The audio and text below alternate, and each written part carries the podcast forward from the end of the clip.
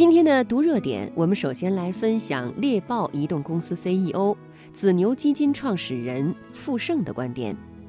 我们来说说怎么样构建一个帮助我们决策的认知体系。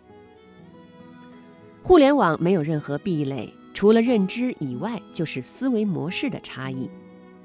互联网对传统行业的冲击是摧枯拉朽，比如出租车司机把出租车交给公司，不交份儿钱了，直接加入滴滴，这就叫摧枯拉朽。这种认知一旦差别以后，就形成了时间的差距，你就变成了制高点，更多的资源迅速积累。互联网极大地降低信息传播成本，极短时间内能有引爆效应。有了引爆效应以后，开始变成雪球模式。思考认知本质是在思考一种思维，认知思维所具有的超越性不可想象。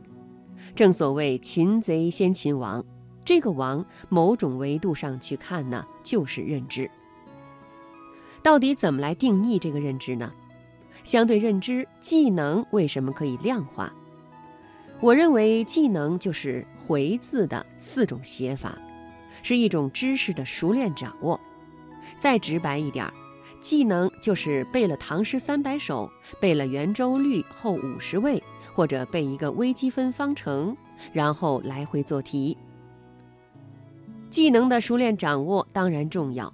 或者说，掌握一种获得熟练技能的方法，也可能是一种认知。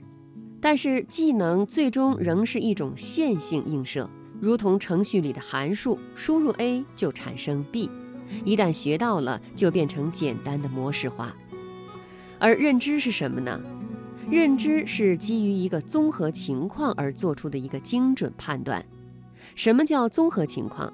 就是复杂情况下做了超出常人的不一样的判断。从这个维度上去看，技能本质是一个封闭式的问题，而认知更多是一个开放式的问题。认知的产生原理跟神经网络的模型训练很像。简单来说，通过海量的信息不断输入，再进行自我思维模式的训练，最后输出一个判断。作为一个创业者、职场人士来说，怎么调整、升级自己的认知呢？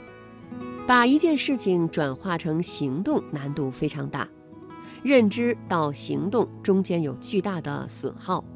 我给认知升级开了三剂解药，解药之一：坚信大趋势，想法要立刻转为行动；坚信大趋势，坚信这家公司的各种认知决定，不要简单的判断。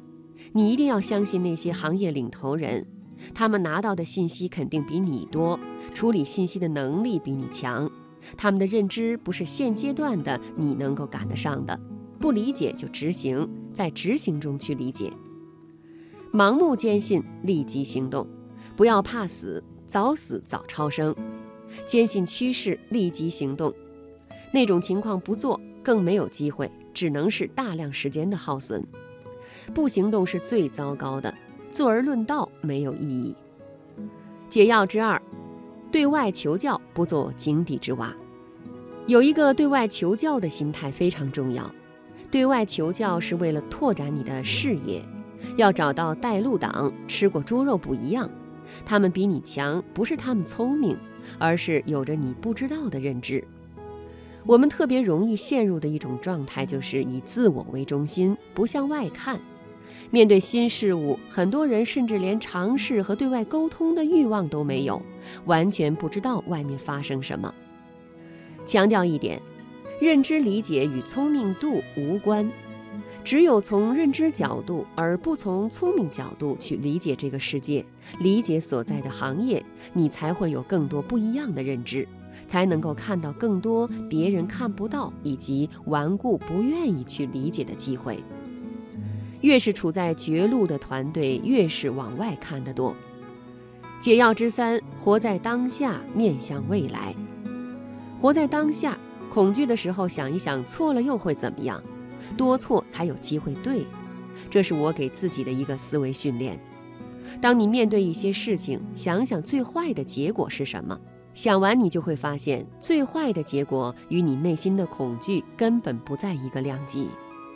恐惧就是恐惧本身，不肯尝试的本质是不敢面对所谓失败。但是这个失败的后果是什么？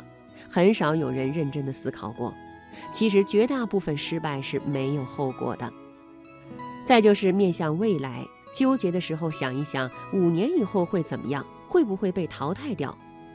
如果五年以后你跟这个时代已经形成陌路，这才是最可怕的。行业变化之快，超出我们的想象。